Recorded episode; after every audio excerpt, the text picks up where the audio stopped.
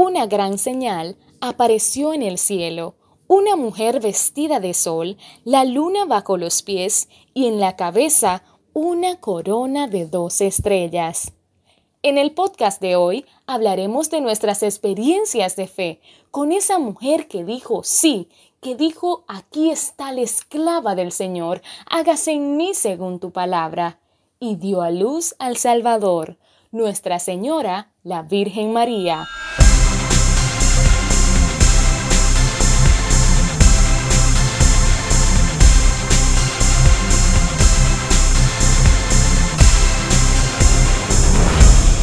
Hola, hola a todos, que la paz y el amor del Señor esté, prevalezca y permanezca en sus corazones. Bienvenidos y bienvenidas a este nuevo episodio de nuestro podcast, el podcast de alfareros. Y digo de alfareros entre comillas, porque este es un espacio del Señor, pertenece a Él, es para su gloria. Y alfareros es el instrumento que Él ha querido utilizar para que este mensaje llegue a los corazones. Nos emociona mucho el saber que hay muchas personas escuchando este mensaje. Gracias por sus comentarios en redes sociales, gracias a aquellos que nos siguen. Si es primera vez que escuchas este podcast, gracias por darte el tiempito y acompañarnos en este compartir, porque es eso, un compartir a los hijos de Dios. ¿Dónde pueden encontrar nuestros podcasts? Pueden buscarnos en Spotify, ahí pueden encontrar Alfareros Podcast y ahí están todos los episodios todos los episodios y están disponibles de manera gratuita. Pero si quizá no están muy acostumbrados a Spotify o no les gusta o no tienen Spotify, no se preocupen. Pueden entrar a YouTube, a nuestro canal oficial, Grupo Alfareros. Suscríbanse, denle clic a la campanita y así van a estar enterados cada vez que subamos un episodio nuevo o cada vez que subamos material nuevo a nuestro canal oficial de YouTube. Así que ya lo saben. Vamos entonces a entrar a este tema precioso. Yo no sé ustedes, pero estoy emocionada porque eh, amo escuchar de María, amo todo lo que tiene que ver con ella, por el hecho de que todo lo que pasa por sus manos ella lo perfecciona, lo hace hermoso y lo presenta así delante de Dios. Vamos entonces a hablar sobre este regalo precioso, a compartir de este regalo precioso que es María para cada uno de nosotros y para eso vamos a encomendarnos, vamos a poner en sus manos este momento que vamos a tener, que vamos a compartir para que ella guíe nuestros corazones y que todo sea para la gloria y honra de nuestro Señor. Por eso decimos, Bajo tu amparo nos acogemos, Santa Madre de Dios. No desoigas nuestras súplicas en las necesidades que te hemos presentado. Antes bien, líbranos siempre de todo peligro, oh Virgen gloriosa y bendita. Ruega por nosotros, Santa Madre de Dios, para que seamos dignos de alcanzar las promesas y gracias de nuestro Señor Jesucristo. Amén, amén y amén. Vamos entonces con nuestro primer testimonio. Esta vez Mafercita va a abrir con su experiencia de fe con la madre, así que Mafer, el micrófono es tuyo. A quien Dios le quiere hacer muy santo, lo hace muy devoto a la Virgen María. Aquella Virgen María que aunque fue asunta a los cielos y coronada como reina de todo lo creado, no quiere quedarse como esa reina lejana, intocable, a quien sus hijos no pueden acudirle, todo lo contrario, quiere quedarse como esa mamá cercana que acompaña las alegrías, en las tristezas, que aplaude, pero que también mete sus pellizquitos de amor en los momentos en los que nos equivocamos. Es así como la Virgen María quiere que tengamos esa relación íntima y profunda con ella, obrando por María, con María, en María y para María. Todos los días de nuestra vida es ella nuestra guía. En el caso personal, comentándoles un poco sobre mi testimonio, Siento de todo corazón que Dios la utilizó como, como intermediaria para poder acercarme con sus lazos de amor. Estoy segura de que ella nunca se ha quedado con nada y que todo lo que yo le he ofrecido a ella, todos esos sacrificios, todos, eh, todas las veces en las que he renunciado a algo, ella se las entregó a su hijo como la mayor perla del amor. Y todo inició hace algunos años cuando en mi familia hubo un problema muy grande, el cual eh, conllevó a la separación de mis papás. Y en ese momento me invitan a un retiro de una comunidad mariana muy hermosa llamada Lazos de Amor Mariano. En ese momento yo estaba reacia a recibir todo lo que me fueran a dar en ese retiro porque sentía un dolor muy grande en mi corazón al, al saber que mi papá se había equivocado. Yo a mi papá lo tenía casi que en un altar en ese momento. Para mí él era mi héroe, él era eh, pues una persona muy importante. Pero a veces uno al, al tener esas personas en lugares tan altos, cree que nunca se pueden equivocar, no se da cuenta de que son humanos, no se dan cuenta de que también tienen sus tentaciones y yo estaba muy chiquita para verlo. Para mí él era el, el más. Y en ese momento en el que tuve una equivocación, yo sin medida juzgué y de hecho lo condené en vida porque yo le decía que, que no sentía amor en mi corazón por él y, y dentro de mí de verdad que sentía un rencor muy grande, cosa que gracias a Dios pude sanar en ese retiro. Pero siento que después de que hay un momento inicial de perdón, de eh, conversión, el mantenerse es precisamente lo más difícil. Es lo más difícil porque es una llama que el Señor enciende. Y cuando dejamos de alimentar esa llama, se va apagando. Y esa llama como la alimentamos con los sacramentos, con las eh, obras de misericordia y en lo personal con una devoción mariana muy grande. En el principio quizás no fue la más verdadera y incluso hoy en día intento purificarla, porque no siempre es la devoción más interior, la más tierna, la más santa, la más constante y sobre todo la más desinteresada, sino que muchas veces eh, la buscamos como, como un bombero, ¿no? Como cuando la casa ya está en incendios y ahí sí necesitamos eh, llamar al bombero para apagarla. Así a veces llamamos a María cuando en nuestra vida hay una situación muy grave y, y necesitamos esa intercesión mariana. Pero definitivamente la Virgen desde ese primer encuentro con Dios se ha encargado de mantener viva la llama de amor, no solo por su Hijo, sino también por ella con el rezo constante del Santo Rosario, con eh, la lectura de textos que, que han permitido poder conocerla más y conocer su papel en la historia de la salvación del universo y la personal. Entonces luego, por gracia de Dios, inicié una consagración total a Jesús por María a través del método de Luis María Griñón de Montfort, un santo impresionante eh, muy mariano también, y el cual eh, intentó propagar esta consagración a través de su libro llamado El Tratado de la Verdadera Devoción a la Virgen María. Eh, inicialmente empecé esta consagración solita, la inicié unas dos veces porque primero por temas de tiempo no puedo volver, luego mi papá no estaba de acuerdo con que en esta comunidad no hubiera ni sacerdote ni religiosos, sino que solamente fueran pues de laicos comprometidos y no, no tenía mucha confianza en, en la información y la formación que estaba recibiendo. Luego de un tiempo eh, seguí en la parroquia eh, cantando, orando mucho a Dios y a la Virgen. Ya había adquirido por gracia de Dios el, el hábito del rezo diario del rosario pero les cuento de nuevo que mi papá no estaba muy de acuerdo y, y definitivamente ese testimonio tan cercano de mi papá es lo que a mí me hace creer todos los días de mi vida que para Dios no hay nada imposible y que Dios usa herramientas que son capaces de de apalacar, de apaciguar, de ablandar esos corazones tan fuertes. Y fue precisamente la ternura de esa Virgen María quien enamoró a mi papá locamente hasta convertirse hoy en día junto con mis demás familiares en misioneros de esta comunidad de la cual les comentaba. Entonces, bueno, ya el, para concluir con, con esta consagración, el Señor nos dio la oportunidad de consagrarnos como familia. No fue en mi tiempo, sino fue en su tiempo.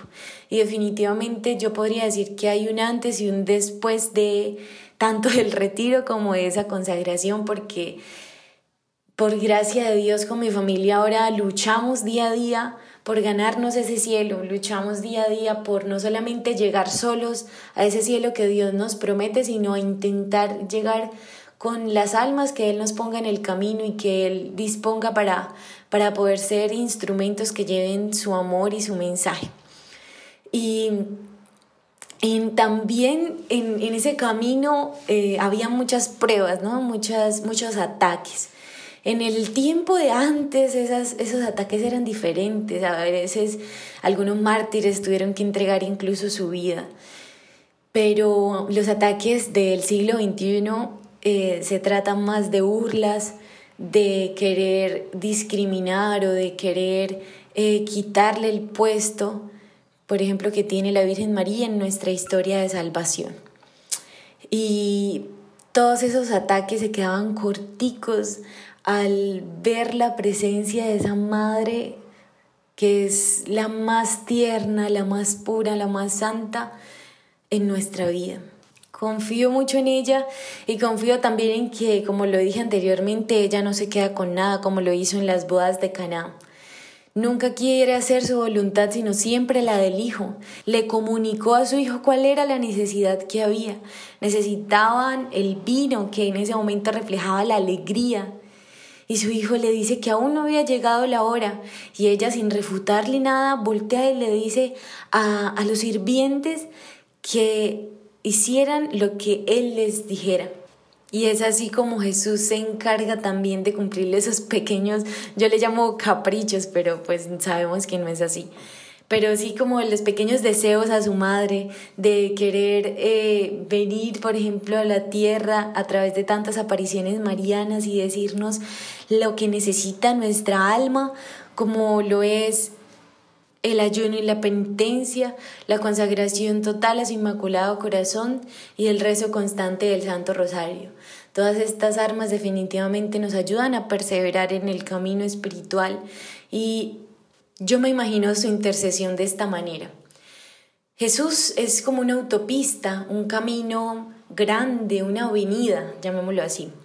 Pero esa avenida tiene pequeñas entradas aledañas o, pequeñas entradas alternas que conducen todos esos caminitos a la gran avenida de la cual les mencionaba ahorita. Y uno de esos caminos, esos atajos más rápidos, más fáciles y más seguros es la Virgen María, que no nos va a conducir a ningún otro lado, sino que siempre nos va a llevar de su mano hacia los brazos de su Hijo amado enseñándonos cómo quisiera que confiáramos en su Hijo, que perdonáramos a los demás, que escucháramos su palabra y la pusiéramos en práctica. Y hoy para finalizar, esta intervención quisiera ponernos en los brazos de María Santísima, pidiéndole su divina intercesión, pidiéndole que vuelva a enamorar esos corazones que quizás se habían apartado de ella por alguna duda, por algún momento de tentación, y que juntos reconozcamos que ella siendo la madre de Jesús, la madre de Dios, lo único que quiere es nuestra profunda conversión y nuestra verdadera devoción a su Hijo, siendo también coherentes de lo que pensamos, decimos y hacemos. Hoy, Madre Santísima, te pedimos que a través de esta rosita obtengamos la gracia necesaria para poder seguir en el camino de Dios, que nunca será fácil, pero que sí será el mejor camino que podamos recorrer durante esta vida terrena para poder ganarnos ese cielo que, que el Señor nos promete y el cual debemos anhelar todos los días de nuestra vida. Dios te salve María, llena eres de gracia, el Señor es contigo, bendita tú eres entre todas las mujeres y bendito es el fruto de tu vientre Jesús. Santa María, Madre de Dios, ruega por nosotros los pecadores, ahora y en la hora de nuestra muerte. Amén. Amén. Qué lindo testimonio, Mafer. Gloria al Señor por lo que ha hecho en ti y en tu familia. Gracias por abrir el corazón y compartirlo con nosotros.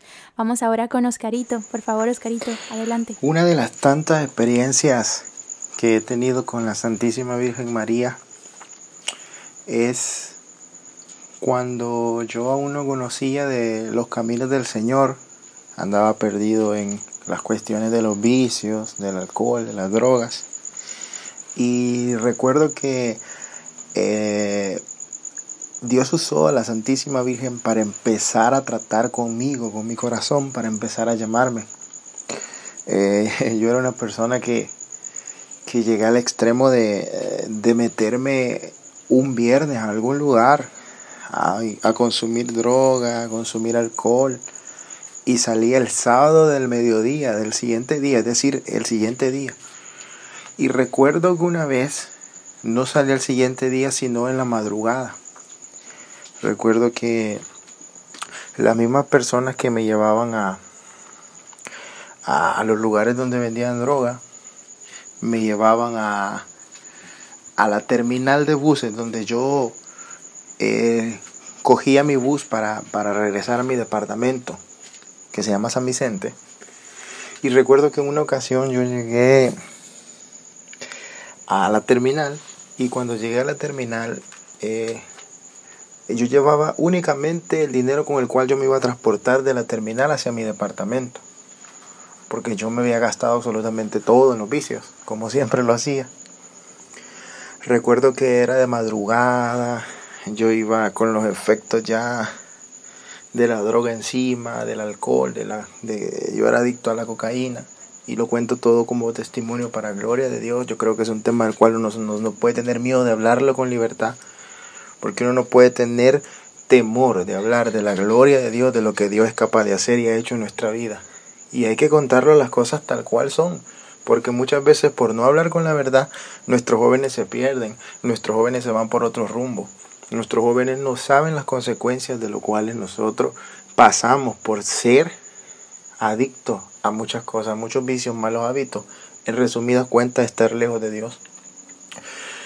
Recuerdo que esa vez en la madrugada llegaron a dejarme la terminal porque yo consumía a tal grado de que las personas que estaban en los lugares donde, donde vendían eso me iban a, me iban a traer y me iban a dejar porque no era nada lo que gastaban en el transporte para que yo llegaba a consumir, era un consumidor fuerte. Entonces, yo me acuerdo que ese día yo llegué a la terminal, eran aproximadamente las 4 de la madrugada, cuatro y media, cuando yo llegué a la terminal y de repente estaban todos los buses arrancando, que ya iba a empezar uno, y yo iba inconsciente, no iba en sí. Iba muy mal de la droga, del alcohol, de muchas cosas.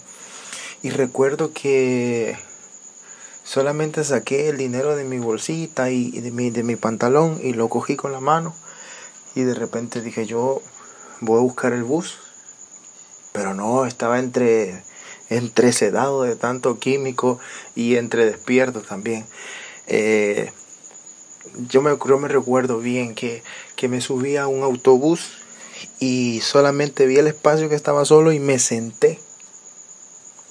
Cuando yo me senté y el autobús arrancó, como yo me había quedado dormido, desperté.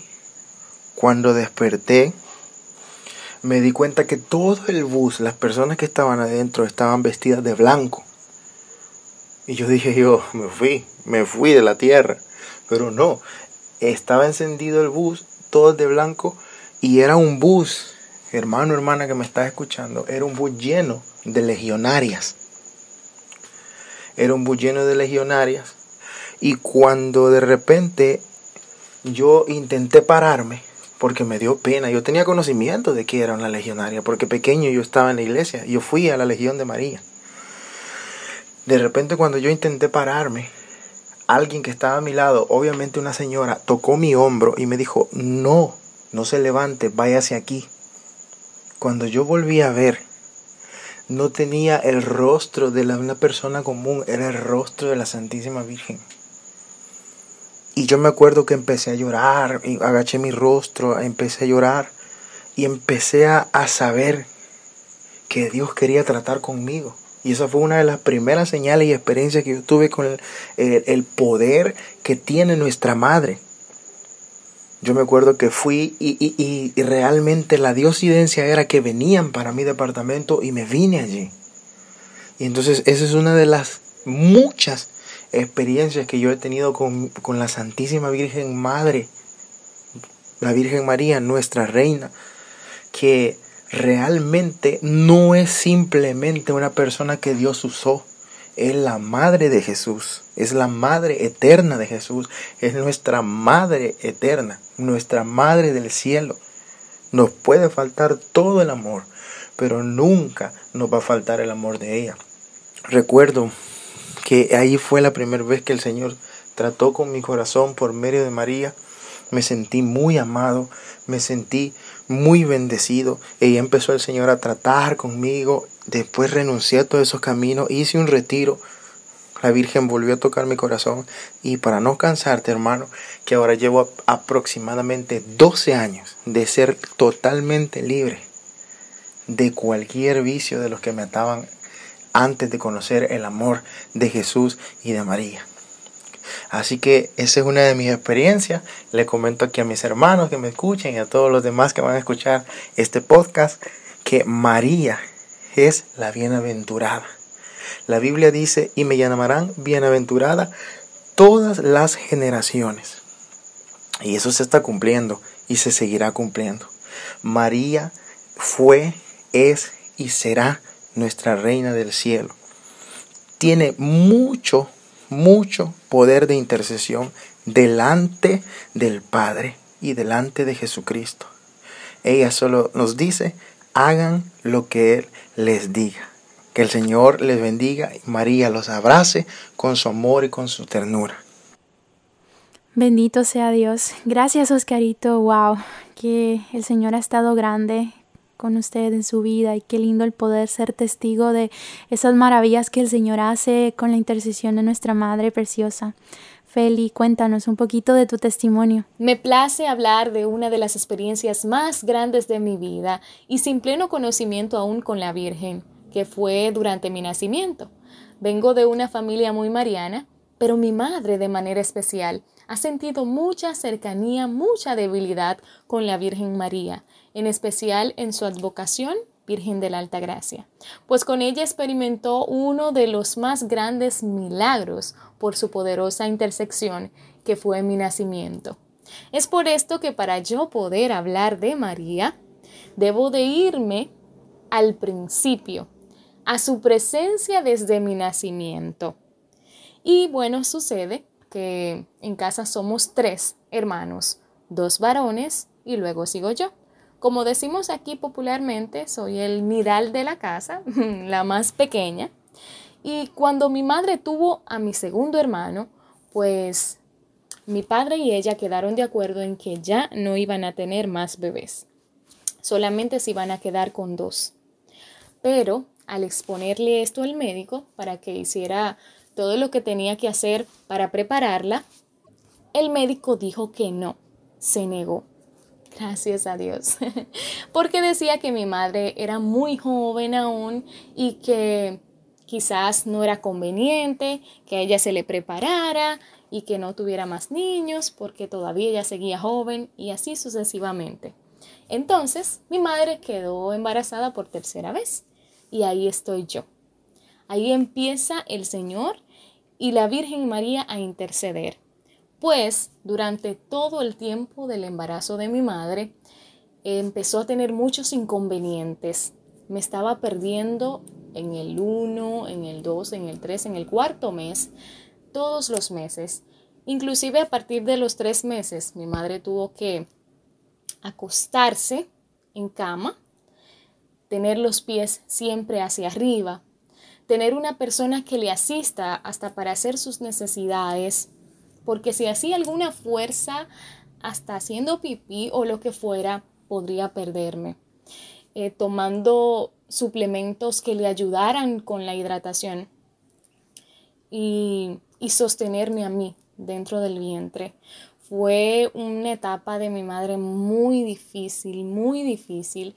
Y cuando ellos se enteran también de que es hembra, pues ellos se estremecieron totalmente. Em, no querían bajo ninguna circunstancia perder a este bebé que venía hembra y que era lo que tanto anhelaban, pues ya tenían dos varones, querían tener la hembra. Entonces mi madre comienza a orar firmemente a la Virgen de la Altagracia y le decía, Virgen de Altagracia, tú sabes lo que es ser madre, yo quiero tener a mi bebé, por favor ayúdame a tener a mi bebé, intercede por mí ante tu Hijo Jesucristo para yo poder tener mi bebé sana y saludable hasta el último momento. Y bueno, no se hizo esperar. La oración de mi madre llegó y ella intercedió. Y recordamos que el día 20 de enero, mi madre fue a ver a un primo mío que había acabado de nacer.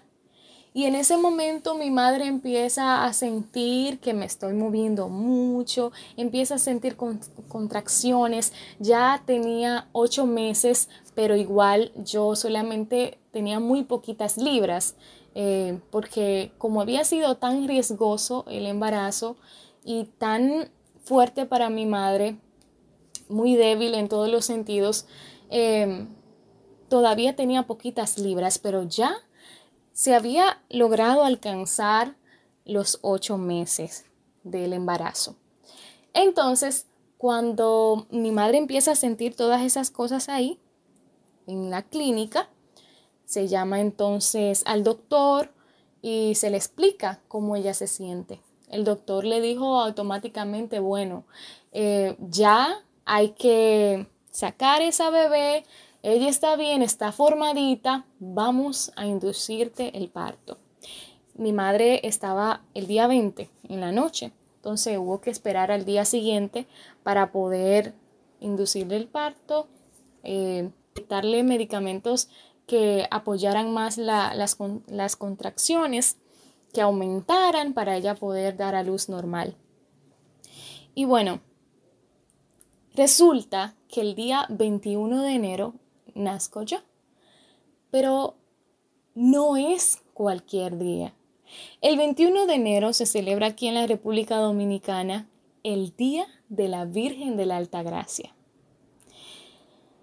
Eso me, me, me estremece muchísimo pensarlo y se me aguan un poquito los ojos porque es increíble cómo fue todo el tiempo tan difícil eh, el parto, porque cuando Dios tiene propósitos con una persona, o sea, se pasa de todo, inclusive hasta desde el embarazo.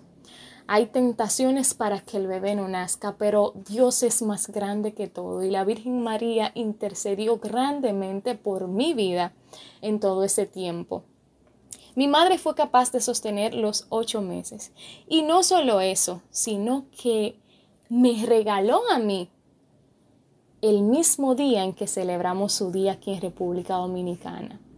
Eso mami dice que sencillamente yo soy el regalo más grande de su vida porque ella sabe lo mucho que pasó, pero le agradece sobre todas las cosas a la Virgen María en su advocación, la Virgen de la Alta Gracia que el mismo día me trajo conviene a este mundo. Por eso todo testimonio mío de la Virgen tiene que empezar por ahí, porque yo nací gracias a la intercesión de ella. Mi segundo nombre es así, Altagracia, Felina Altagracia. Por eso también llevo ese nombre. Y de verdad que Dios me dio la gracia de nacer ese día tan especial en nuestro país, que conmemoramos esta celebración tan importante de la Virgen de la Alta Gracia. Entonces, quien no quiere creer, pues sencillamente no cree. Pero hay muchas cosas que suceden por la intersección de la Virgen. Ya em, a medida en que fui creciendo, pues fui teniendo experiencias cercanas con ella. No puedo decir que, que ella se me apareció y que me habló, no hasta el momento no, pero sí he sentido, ejemplo, a través de las novenas, como que ella me, me, me trae cosas eh, a mi mente, me dice que soy valiosa y ese modelo, esa imagen que es ella, es lo que yo quisiera ser. Esa valentía de ella de decir sí, de decir aquí está la esclava del Señor, es lo que yo siento muchas veces y también lo digo, aquí está la esclava del Señor. La venero muchísimo porque qué agallas tuvo para enfrentar a todo un mundo claro está, con la gracia del Espíritu Santo, pero para seguir adelante y para guardar todas las cosas en su corazón. Hace varios años em, tuve también una experiencia, una revelación hermosísima donde sentí que Jesús me hablaba y la primera imagen que, que, se me mostró antes de lo que Jesús me dijo fue la imagen de ella orando por mí, tan linda, así, tan, tan angelical, con una rosa así en, en su pecho izquierdo, en la parte de arriba. Fue maravilloso. Pero algo que vino y también lo reafirmó fue con el video de, la, de 25 horas del ministerio. Qué sorpresa para mí cuando yo veo durante el, rodaje del video una parte donde yo empiezo a cantar y la imagen que aparece detrás de mí es de la Virgen. Yo estaba sorprendida, yo, yo no hallaba qué hacer. Inclusive le pregunté después a, me parece que a Edgar y a Junior, que si eso estaba realmente programado para que saliera ahí detrás, para que cuando yo empezara a cantar saliera la imagen de la Virgen específicamente detrás. Y me dijeron que no. Pero es increíble que todo, todo, o sea, todo en mi vida y lo que yo digo en ese momento, en esa segunda parte de la canción que yo digo, tengo la certeza que a mi lado siempre has estado, que en todos estos años mi mano tú no has soltado, que cuando llegan pruebas o una tormenta fuerte, envías a mi ángel siempre para protegerme.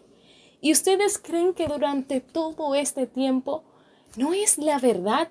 Inclusive hasta eso. Yo no creo en la simple casualidad.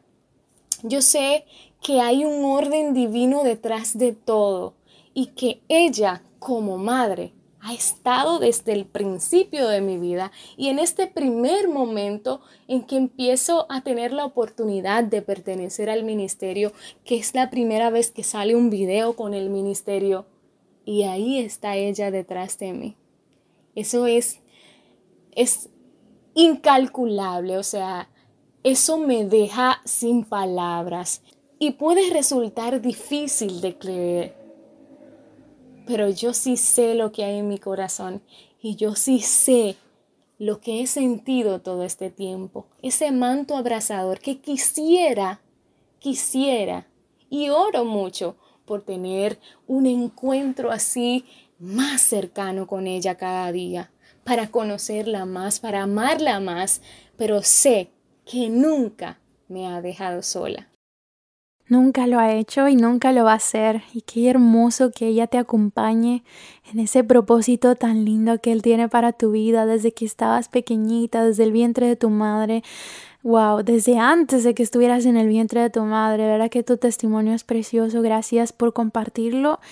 Y bueno, no sé ustedes, pero yo estoy con el corazón así chiquitito chiquitito, apretadito por todos estos testimonios tan preciosos que conmueven mi alma. Y digo, wow, Señor, tú eres maravilloso, gracias por darnos a tu madre, gracias por dejarnos, definitivamente, ah, ella es un regalo, como lo decía al principio en el podcast. Y bueno, tratando de poder pensar en qué cuáles las experiencias que he tenido con María compartir con ustedes hoy. Yo le preguntaba a Jesús, Señor, ¿qué quieres que le diga a tus pequeños? Y bueno, el Señor traía a mi mente eh, todo ese tiempo antes de entrar al ministerio, años antes de entrar al ministerio.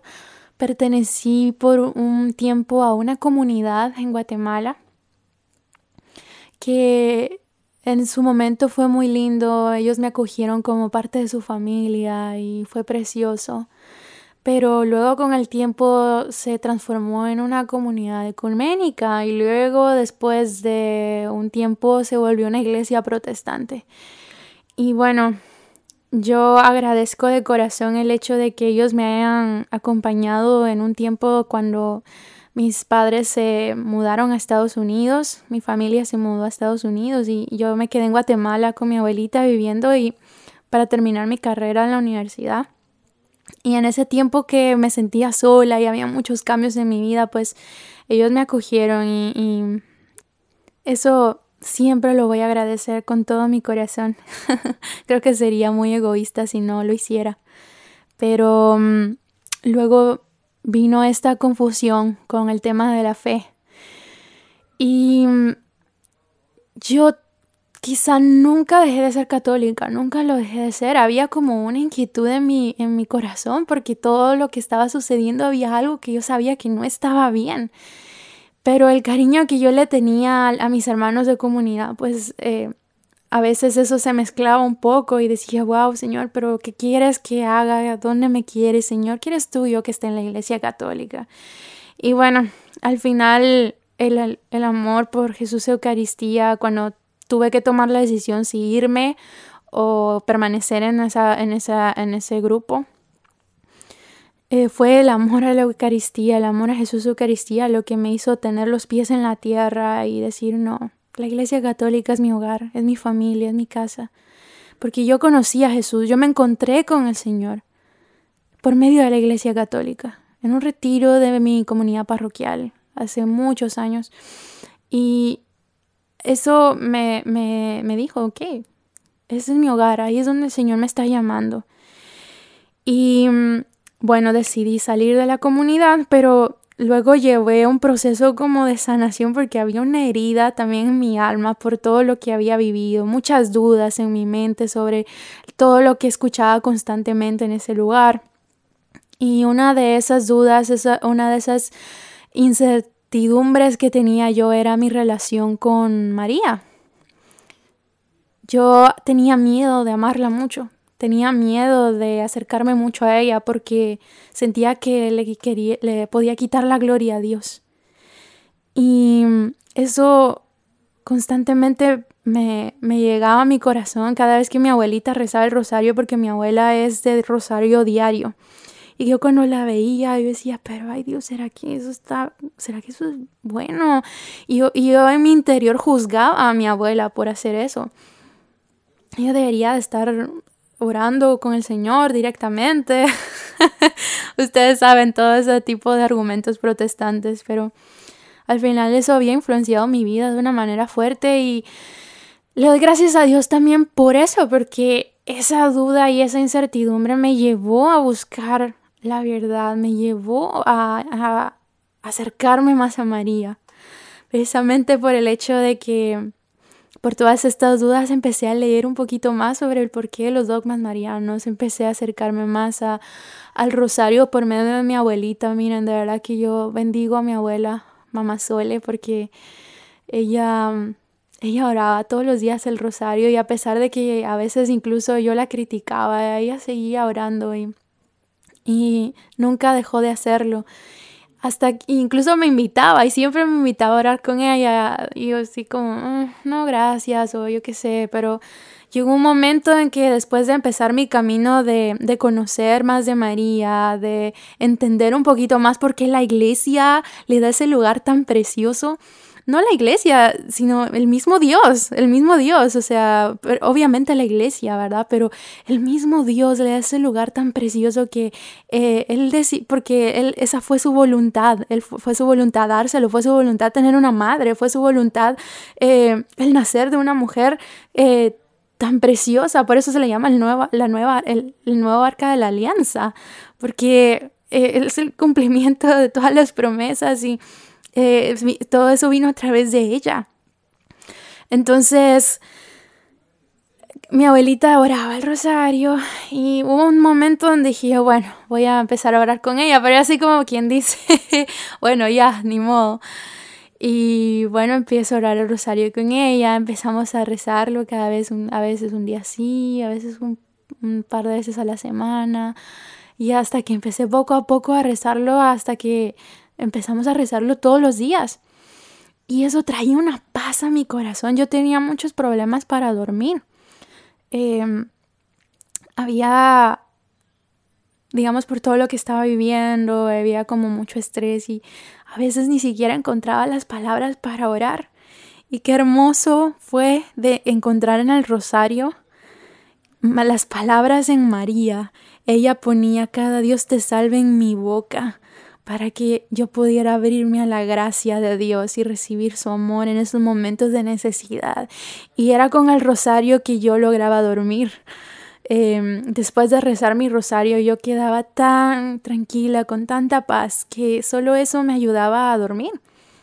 Y así fue, así fue poco a poco creciendo esa relación con ella, porque ella es tan delicada y va poco a poco llamándonos, va poco a poco atrayéndonos con esa dulzura que de verdad hay que ser, hay que tener un corazón muy duro para, para no apreciar, para no apreciar esa belleza, esa riqueza que el Señor mismo puso en ella. María es, es la obra maestra de Dios. Y admirarla a ella, amarla a ella, es admirar al artista, es admirar al, al autor de esa belleza que es nuestro Señor, nuestro Dios, a quien merece toda la alabanza, al que le damos toda nuestra adoración, a nuestro Señor. Es como ir, eh, por ejemplo, a, una galería de arte y al admirar la pintura, eh, decir, wow, qué hermoso, miren estos colores, miren estas texturas, wow. Y luego que venga alguien y te diga, no, no haga eso porque eso está mal, usted debería de estar,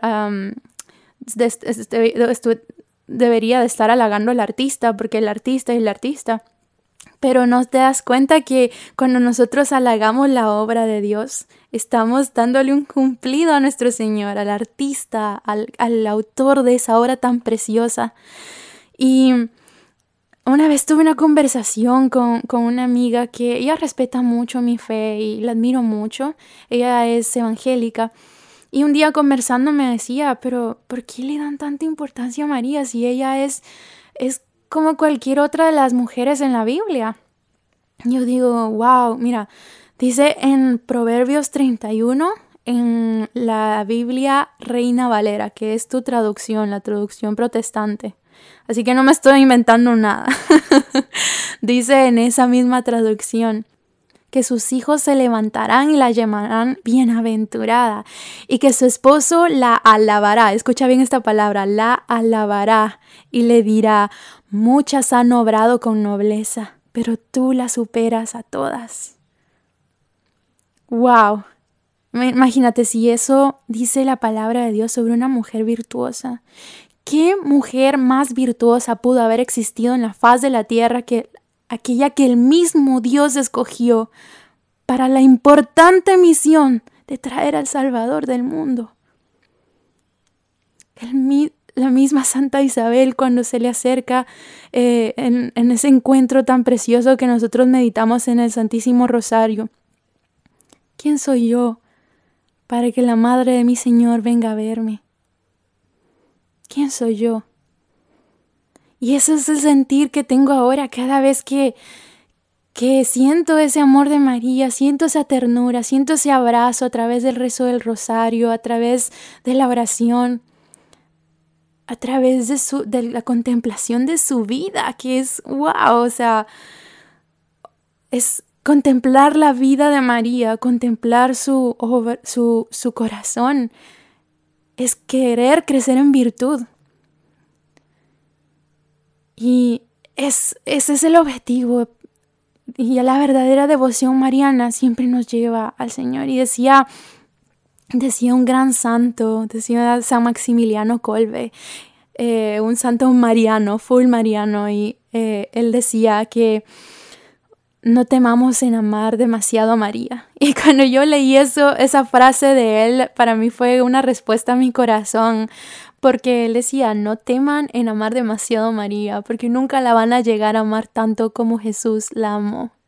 ¡Wow! O sea, para mí e-, eso fue hermoso porque yo dije, Señor, yo quiero amar a María porque sé que cuando yo la amo estoy cumpliendo los mandamientos, porque dice el cuarto mandamiento, honrarás padre y madre. Y si tú dejaste a María como mi madre, cada vez que yo la estoy honrando, estoy cumpliendo tu voluntad, estoy cumpliendo tus mandamientos y estoy honrándote a ti porque estoy honrando la obra preciosa de tus manos, Señor.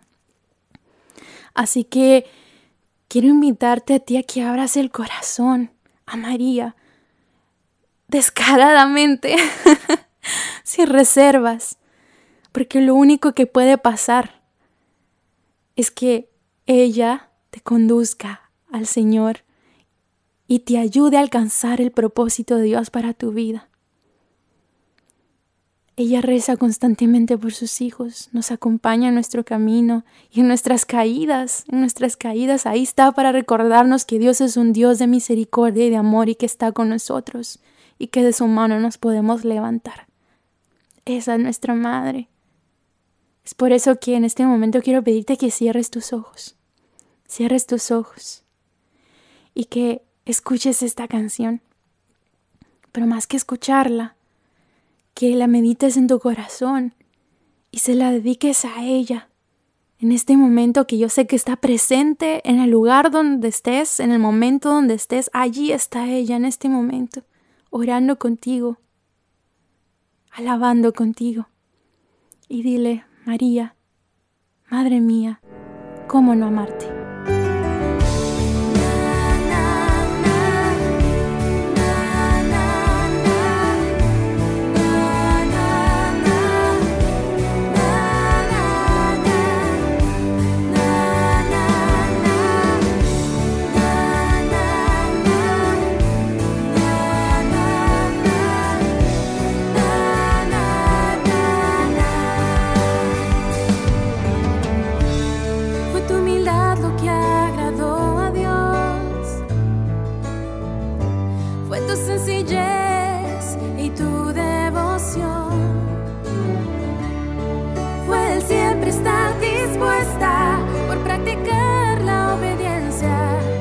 encontraste gracia delante.